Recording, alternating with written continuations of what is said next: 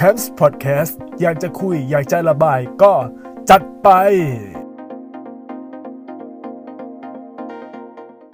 สวัสดีท่านผู้ฟังทุกท่านที่กำลังรับฟังพอดแคสต์ของ c a m p s นะครับ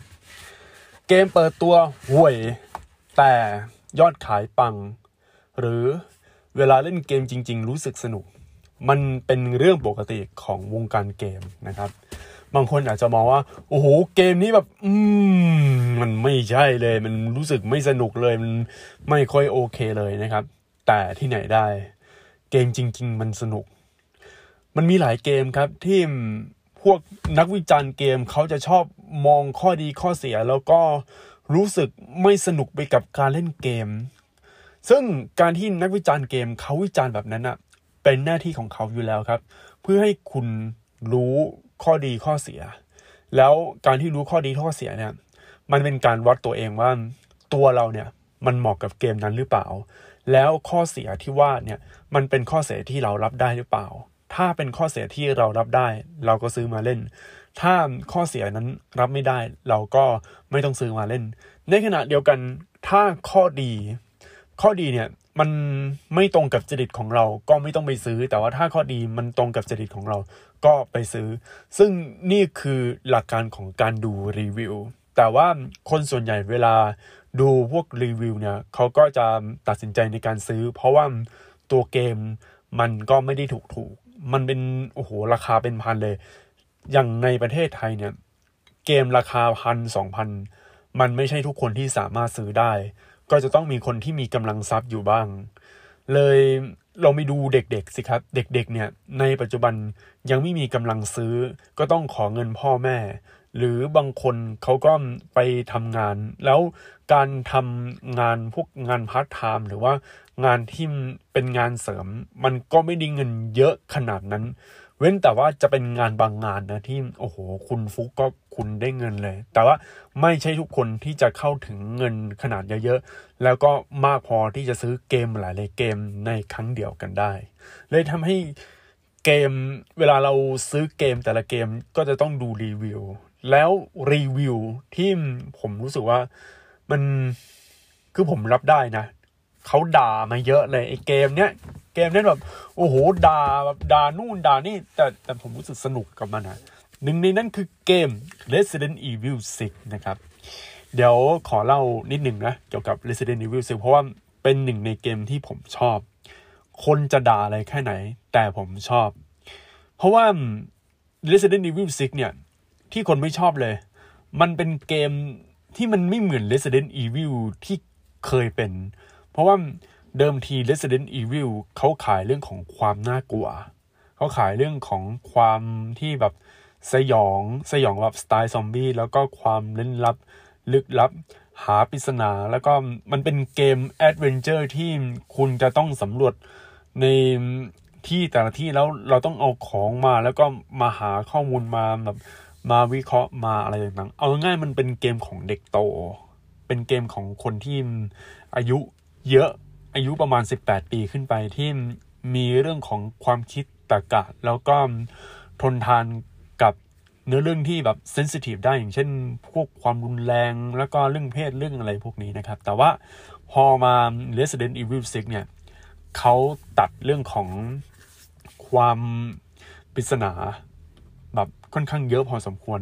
มันเป็นเกมยิงซอมบี้ เน้นยิงซอมบี้เลย เน้นความมัน เน้น ความ action เน้นโอ้โห มันมันไม่เหมือน Resident Evil อย่างที่คนหลายคนเขาชอบไง คือเขาเขาเอาแบบแนวคิดของ Resident Evil 4 มาแล้วก็เอามาทำต่อ เอามาใส่ปุยปุยยำเรื่อยๆ มันกลายเป็นหนึ่งในเกม Resident Evil ที่คนวิจารณ์หนักที่สุด รีวิวก็ผสมกัน คนชอบก็ชอบเลย คนไม่ชอบก็ไม่ชอบเลย แต่เดี๋ยวผมจะเล่าว่าทำไมผมถึงชอบ Resident Evil 6 มันเป็นเกมที่โอ้โหคนเกลียดกันมากเลย อาจจะเกลียดเพราะว่าไปฟังรีวิว เกมสปอร์ตให้ 4 กว่าคะแนน Gaming Dose ให้ 4 กว่าคะแนน คิดดูกันแล้วกันครับว่า Resident Evil โดนแบบนี้เข้า เป็นเป็นใครใครจะชอบอะไรอย่างเงี้ยคุณอาจจะไปฟังรีวิวเยอะ แน่นอนครับ การจะซื้อเกมเกมหนึ่ง มันต้องดูรีวิวก่อน แต่อย่าลืมว่ารีวิวที่คุณอ่านตามสำนักเกมอะไรอย่างนี้เนี่ย มันเป็นรีวิวที่คนคนหนึ่งเขียน ไม่ใช่ ไม่ใช่ทุกทุกอย่างก็เหมือนคนก็เหมือนคนทั่วไปที่ได้เกมมาแล้วก็เอามาอะไรอย่างเงี้ยดังนั้นในปัจจุบันหน้าที่ของการรีวิว มันไม่ใช่แค่มา พูดเอาตามใจตัวเอง แต่ว่าเราจะต้องแยกแยะสิ่งที่เป็นข้อดีข้อเสีย แล้วสิ่งที่คนเล่นเกมจะต้องเจอว่ามันต้องเจออะไรบ้าง แล้วพอมีข้อเสีย คนดูอะก็ต้องถามใจตัวเองว่า ข้อเสียต่างๆ เหล่านี้เรารับได้หรือเปล่า อันนี้คือวิธีการดูรีวิวนะ ย้อนมาที่ Resident Evil 6 เอ้ย Resident Evil 6ที่ผมชอบ สิ่งที่ชอบเลย ไม่ต้องคิดมาก เล่นยิงซอมบี้ตะลุยด่าน แล้วก็ยิงเอาให้มัน แล้วแอคชั่นสนุก มันมันเอาง่ายๆมันเป็นเกมที่ยิงซอมบี้โดยที่เราไม่ต้องคิดอะไรมากเลย เราแค่ยิงยิงยิงอย่างเดียว อันนี้คือความที่ผมชอบนะ แล้วโอ้โห อะไรต่างๆ มัน user interface ของ Resident Evil 6 มันล้ำ ผมพูดเลยว่ามันล้ำ ในยุคนั้นมันค่อนข้างล้ำพอสมควรเลยผมชอบ user interface คือล้ำจริง ๆ นะครับ แต่สิ่งที่ผมไม่ชอบนะ อันนี้เอาพูดตามตรงเลย สิ่งที่ผมไม่ชอบคือกราฟิก กราฟิกห่วยห่วยจริง ใช้ MT Framework เวอร์ชัน2แล้ว MT Framework เหมือนมัน ขับออกมาไม่สุดหรือเปล่า ถ้าเป็นเกมเวอร์ชัน PS3 นะ มัน โอ้โห รับไม่ได้เลยครับ กราฟิกมัน โอ้โห อะไร คือคือคือคือคือคืออะไรของของเกม Resident Evil เนี่ย ปกติมันต้องสวยกว่านี้เพราะว่าภาคห้าทำออกมาลงตัวสวย แต่พอมาภาคหกก็ผมมองว่ามันมันมันใช่เหรอมันมันใช่ Resident Evil ที่ อืมเพราะว่าผมเห็นโจเทลเลอร์ที่เขาเอาไปเปิดในงาน Big Face ปี 2012 ซึ่ง โอ้โห นานมากแล้ว 2012นู่นนะเพราะว่าเกม Resident Evil 6 เป็นปี 2012 ก็เกือบเกือบก็เก้าปีกว่าแล้ว ตอนนั้นผมยังเพิ่งมาเข้าวงการเกมแบบเกือบเกือบจัดๆนะครับ เพราะว่าในยุคนั้นเนี่ย มันเป็นยุคที่ยังเรื่องงานเกมเนี่ย มันยังพูดถึงแบบ niche market อยู่ แต่พอผมไปงานเกมตอนนั้นแล้วก็ดูเกม Hey Resident Evil 6นะ มันโอ้โห ตอนแรกอะไม่ไม่อยากจะเล่นแล้ว แต่ว่าพอมาช่วงโหลดเกมเถื่อนนะครับนี่ยอมรับเลยว่าเล่น Resident Evil 6 แบบเถื่อน ในยุคที่แบบเล่นเกมคอม แล้วตอนนั้นสเปคคอมก็ห่วยแตกมากนะครับ เล่นใช้ความละเอียด 640คูณ 480p ปรับ normal หมด คิดดูสิครับว่าความความกากของสเปคเครื่องผมในยุคนั้นมันเป็นยังไงนะ ผมก็เล่นไป โอ้โห ผมชอบ ชอบในความ action ของมัน นี่แหละครับ คือสิ่งที่ผมโปรดปรานกับ Resident Evil 6 พอสมควร อันนี้เกมแรกนะ ต่อไปเกมที่สอง Rockman X6 Rockman X6 Rockman X6 เป็นหนึ่งในเกมที่คนเขาด่ากันทั่วบ้านทั่วเมืองในยุคที่คนคือจะมีพวกเซียนล็อกแมนที่คนเขาติดตามเกมเนี้ย แต่ว่าตอนนั้นผมยังเด็กอยู่ ยอมรับเลยว่าตอนนั้นผมยังเด็กอยู่นะครับ มันเป็นเกมใน PlayStation 1 ผมเคยทำคลิปแบบวิจารณ์เกมล็อกแมนว่าทำไมเกมนี้มันห่วยอะไรอย่างเงี้ย เพราะว่าผมเอาความเห็นจากต่างประเทศมานะครับ ก็ด่าไปด่ามา แต่ว่า เอ๊ะไอความที่มันอีอย่างว่าของเกม Rockman X6 เนี่ย มันกลายเป็นว่ามันมีเสน่ห์เรื่องของความขาดขาดกันเกินแล้ว เรื่องของอะไรของมันก็ไม่รู้ แต่ที่คนตราหน้า Rockman X6 ว่ามันเป็น Rockman ที่มันมันไม่ใช่เพราะว่าอะไรรู้ไหมเคจิ อินาฟูเนะเนี่ย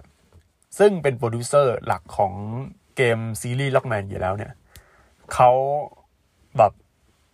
แอบ คือเขาไม่ได้เป็นคนโปรดิวเซอร์ของภาค X6 นะ เดิมทีเนี่ยเนื้อเรื่องของ Rockman X มันจะจบที่ภาค 5 ก็คือจบเลย อะไรอย่างนี้ แต่เขาเขาเขามองว่า ซีรีส์ Rockman เนี่ย มันทำเงินได้ครับ ผลสุดท้ายเลยคือ เขาก็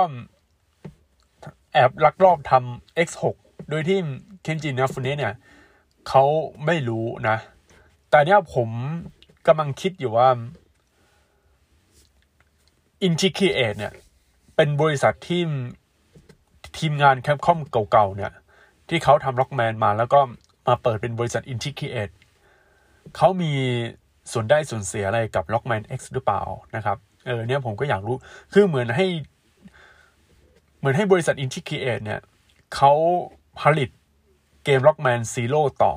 แล้วก็ใช้ชื่อ Capcom นะครับ เลยกลายเป็นว่าถ้าพูดถึงจิตวิญญาณของ Rockman ที่โอ้โห ในปัจจุบันยังมีความเป็น Rockman อยู่ ก็ต้องพูดถึงบริษัท i n t i c r e a t e นะครับ เพราะว่าบริษัท i n t i c r e a t e เนี่ยเขาทำแบบโอ้โห เหมือนเขามี จะเรียกไงอะเขามีประสบการณ์ในการทำเกม Rockman พอสมควรนะทำ Rockman Game Boy ทำอะไรอย่างเงี้ย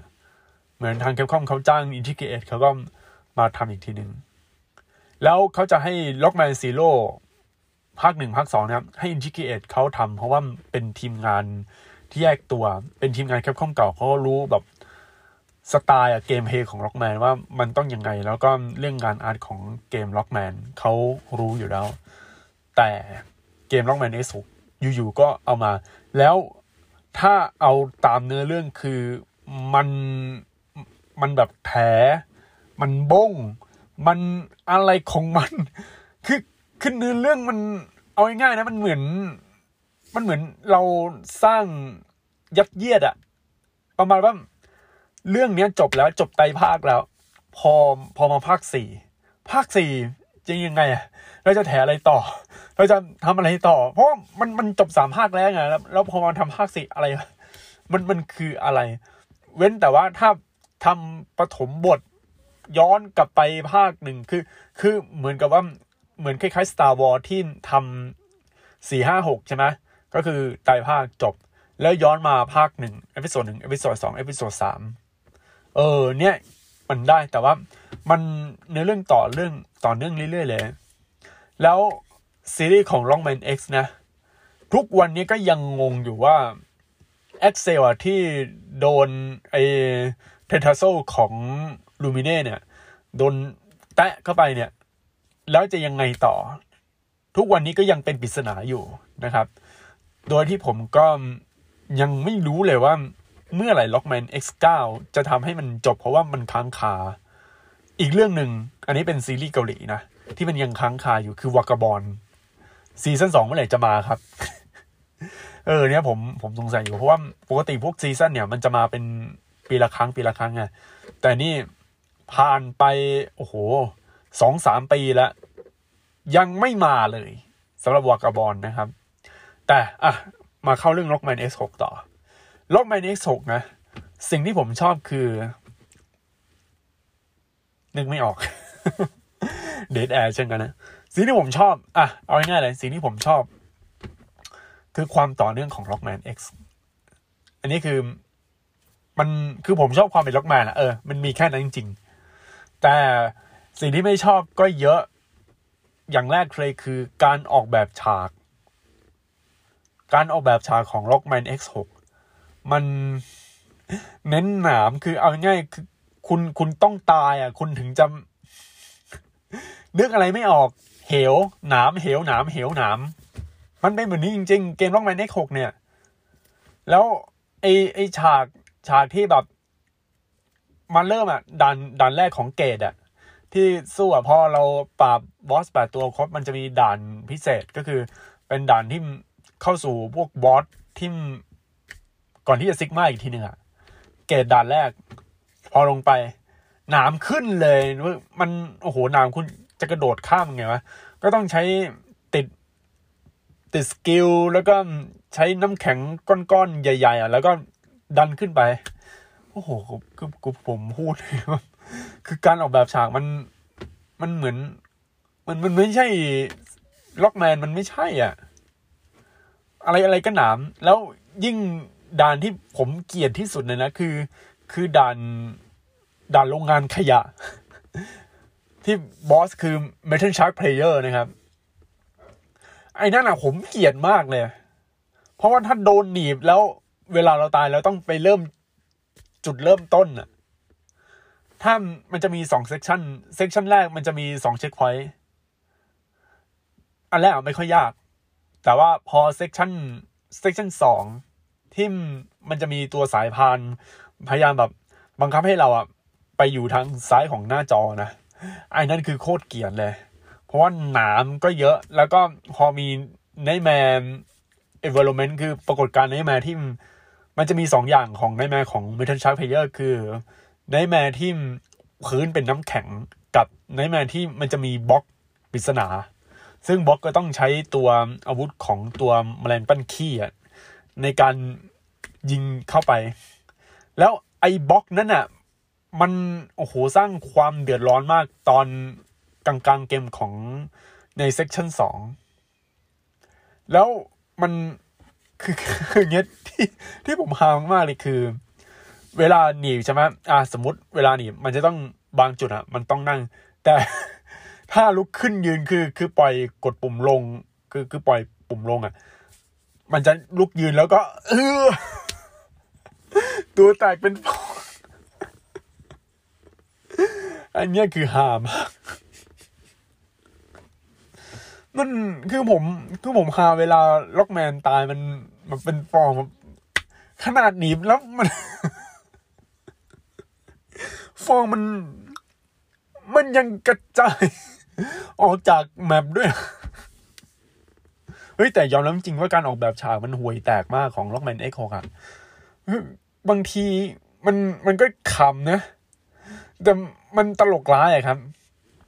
แล้วยิ่งด่านไอ้นั่นอะด่านด่านนกฟีนิกซ์อะ แมกบ้าอะไรของมันไม่รู้อะ Blaze Heatnix อะไอ้นั่นอะโอ้โหเราต้องสู้กับไอตัวบอส Ouroboros นะครับ แต่ว่าผมมองว่ามันคือโดนัทอะเราต้องสู้กับโดนัทห้าครั้ง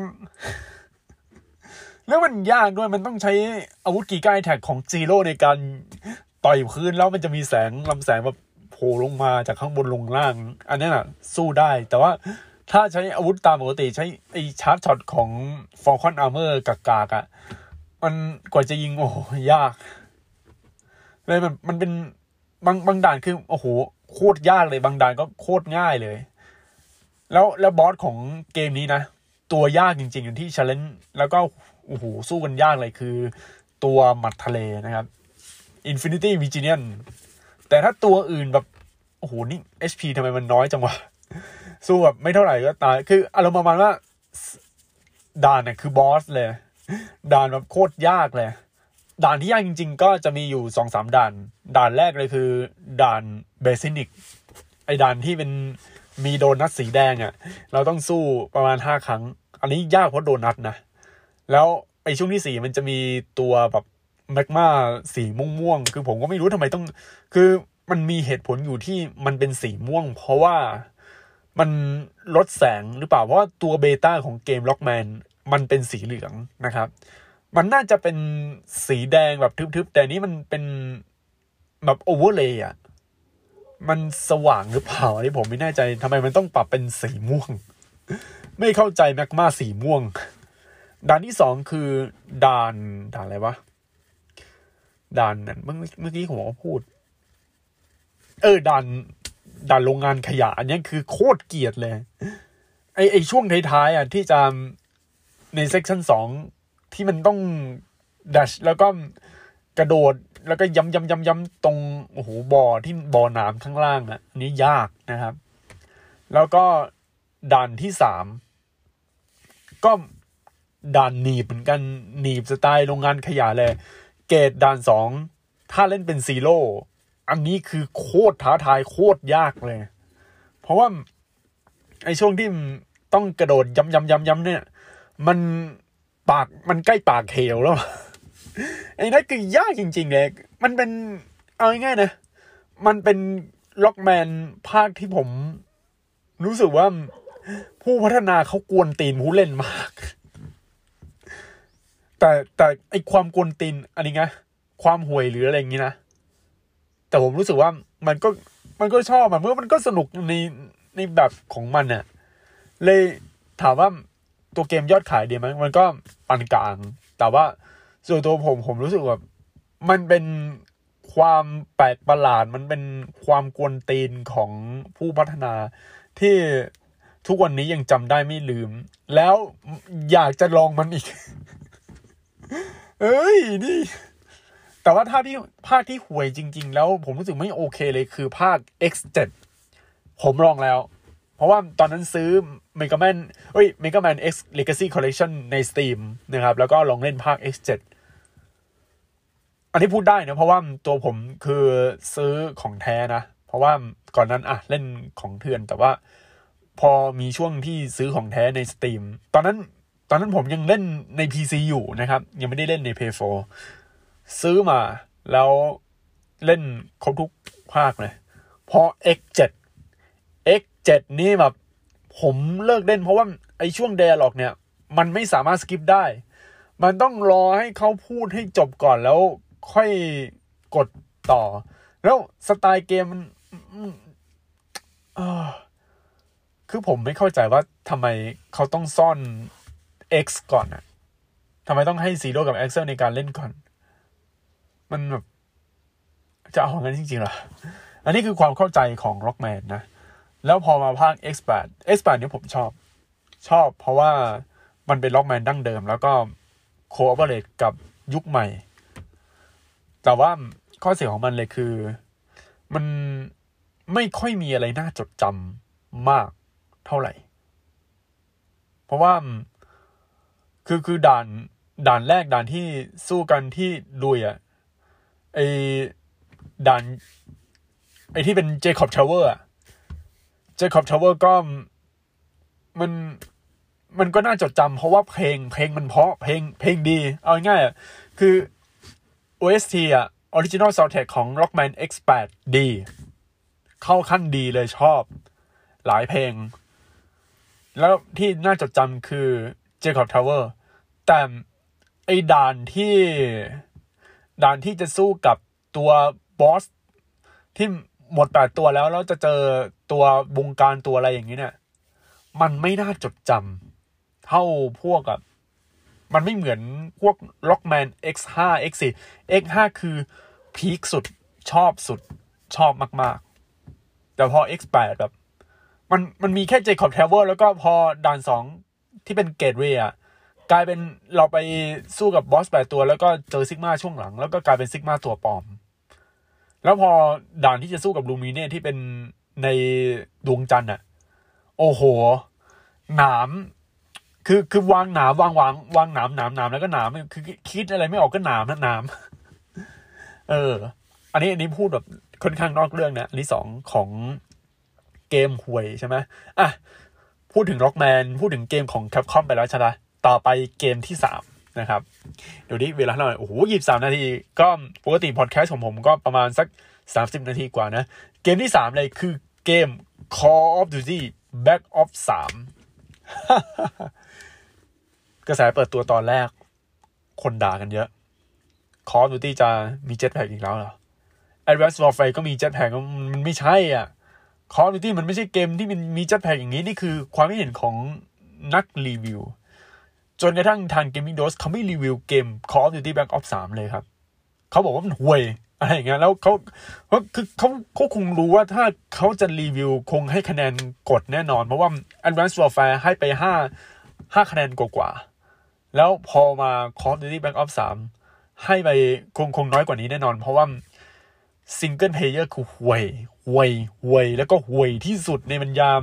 เกม Call of Duty เลยนะ แต่ multiplayer ผมยกนิ้วให้ ผมชอบ การออกแบบฉากสไตล์เทยัชมันลงตัวมาก ๆ ลงตัวที่สุด มันจะมีศาสตร์ในการออกแบบฉากของเกม Call of Duty นะครับ คือถ้าแบบสไตล์เทยัชเนี่ยนะ จะเป็นสามเลน แล้วสามเลนที่ว่าเนี่ย มันจะไม่ก้าวไก่กัน คือโดยปกติประมาณสามเลนเนี่ย ก็ สู้กัน มันก็จะขึ้น โอเค อาจจะมีชั้นสองชั้นสามแต่ว่าไอ้สามเลนที่ว่าเนี่ย มันจะไม่ก้าวไก่ในแต่ละเลน อย่างเช่น มันจะมีหอคอยอยู่ข้างบนใช่ไหมถ้าเป็นเกม Call of Duty Black Ops Cold War นะ ด่านที่ออกแบบใหม่นะครับ มันจะมีจุดที่ด้านบนอะแล้วไอ้จุดนั้นอะมันสามารถยิงคนเลนหนึ่งเลนสองเลนสามได้ แต่ Black Ops สาม คือถ้าจะสู้กับเลนสองก็คือ สู้กับเลนสองเลย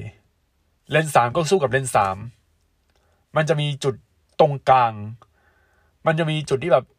เขาเรียกว่าจุดยุทธศาสตร์ ที่คุณสามารถเก็บคิวได้เยอะก็คือ ตรงด้านบนที่มันอยู่ด้านบนสูงๆนี่คือจุดยุทธศาสตร์ ซึ่งจุดยุทธศาสตร์มันจะสู้ก็คือช่วงตรงกลางของ map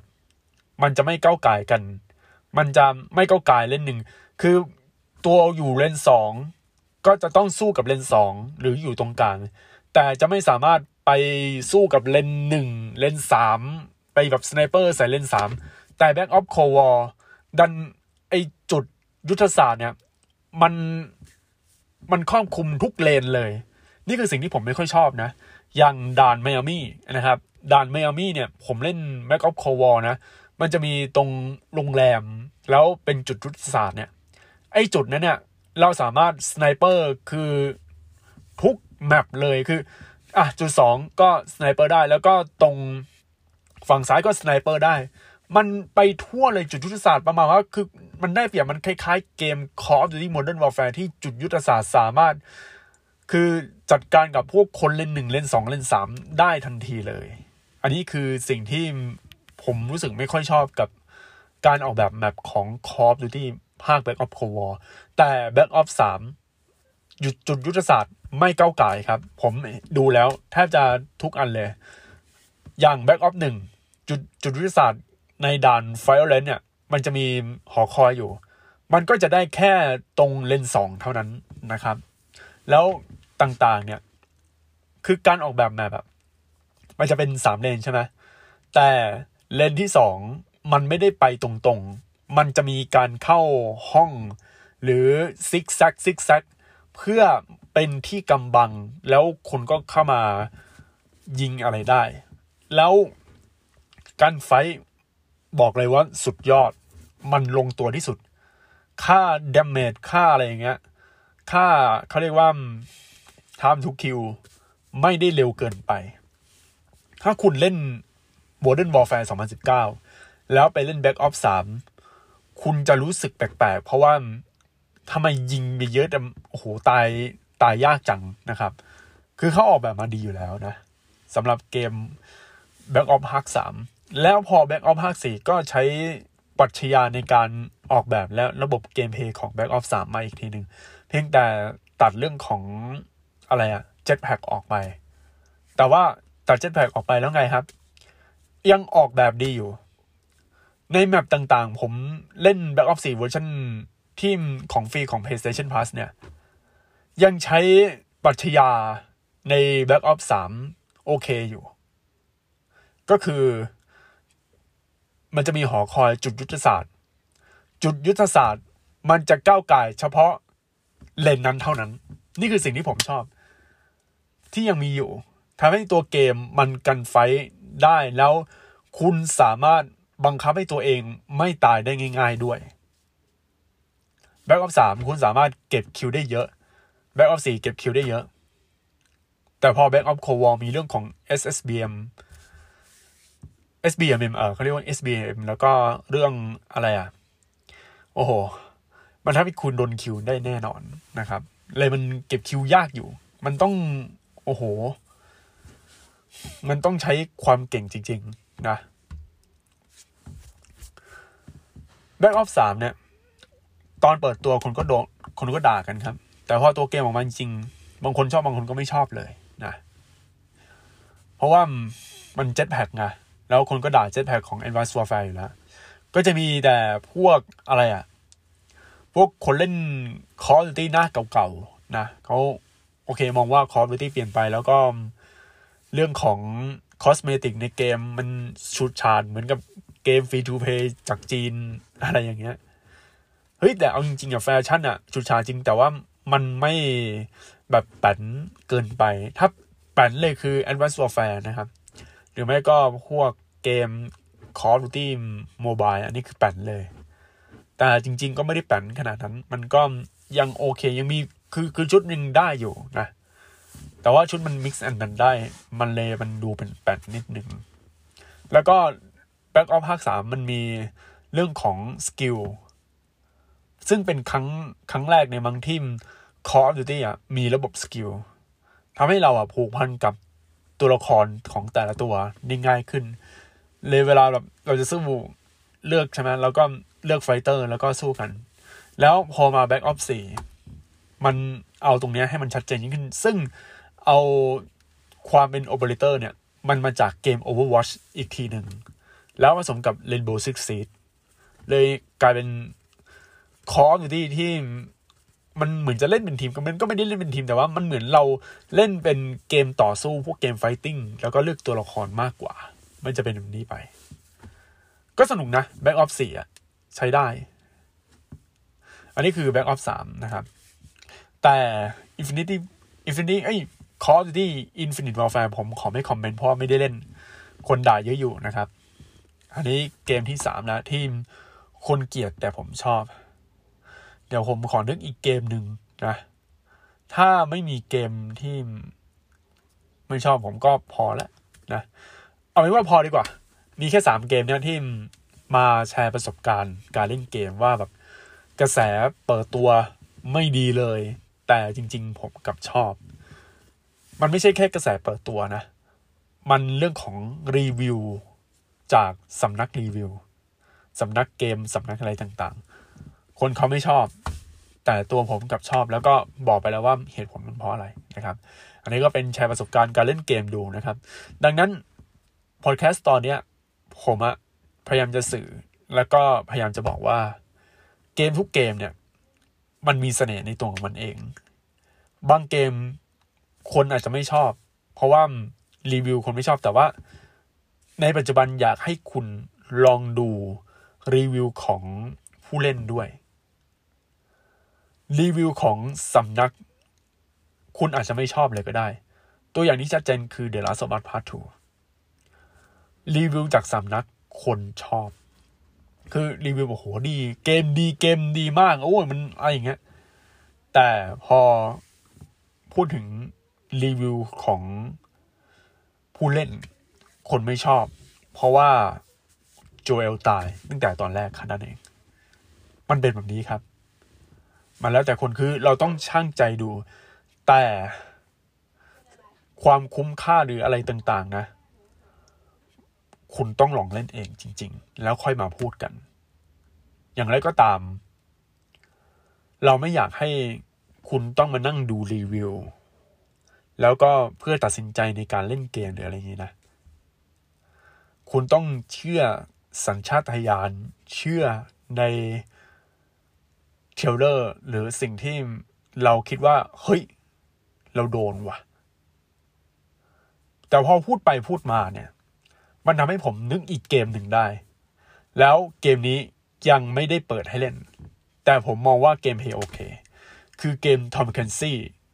X Defense ซึ่งผมทำพอดแคสต์ก่อนหน้านั้นไปแล้ว feeling อะมันเหมือนเอาทำพิซซ่าที่หน้าตาอร่อยมาก เป็นพิซซ่าซีฟู้ดพิซซ่าค็อกเทลอะไรอย่างเงี้ย แต่ดันติดแบรนด์ KFC เออเป็นอย่างนี้ไปนะครับ ให้ให้นึกอย่างนี้คือเกมเอโอ้โหผมใช้ได้ คือผมนึกถึง Back Ops 4 Ubisoft มาทำอย่างเงี้ย มันได้เลย แต่อนาคต Ubisoft เขาจะจัดการอะไรยังไงเรื่องของคอนเทนต์ที่เขาจะปล่อยไปเรื่อยๆ แต่ว่า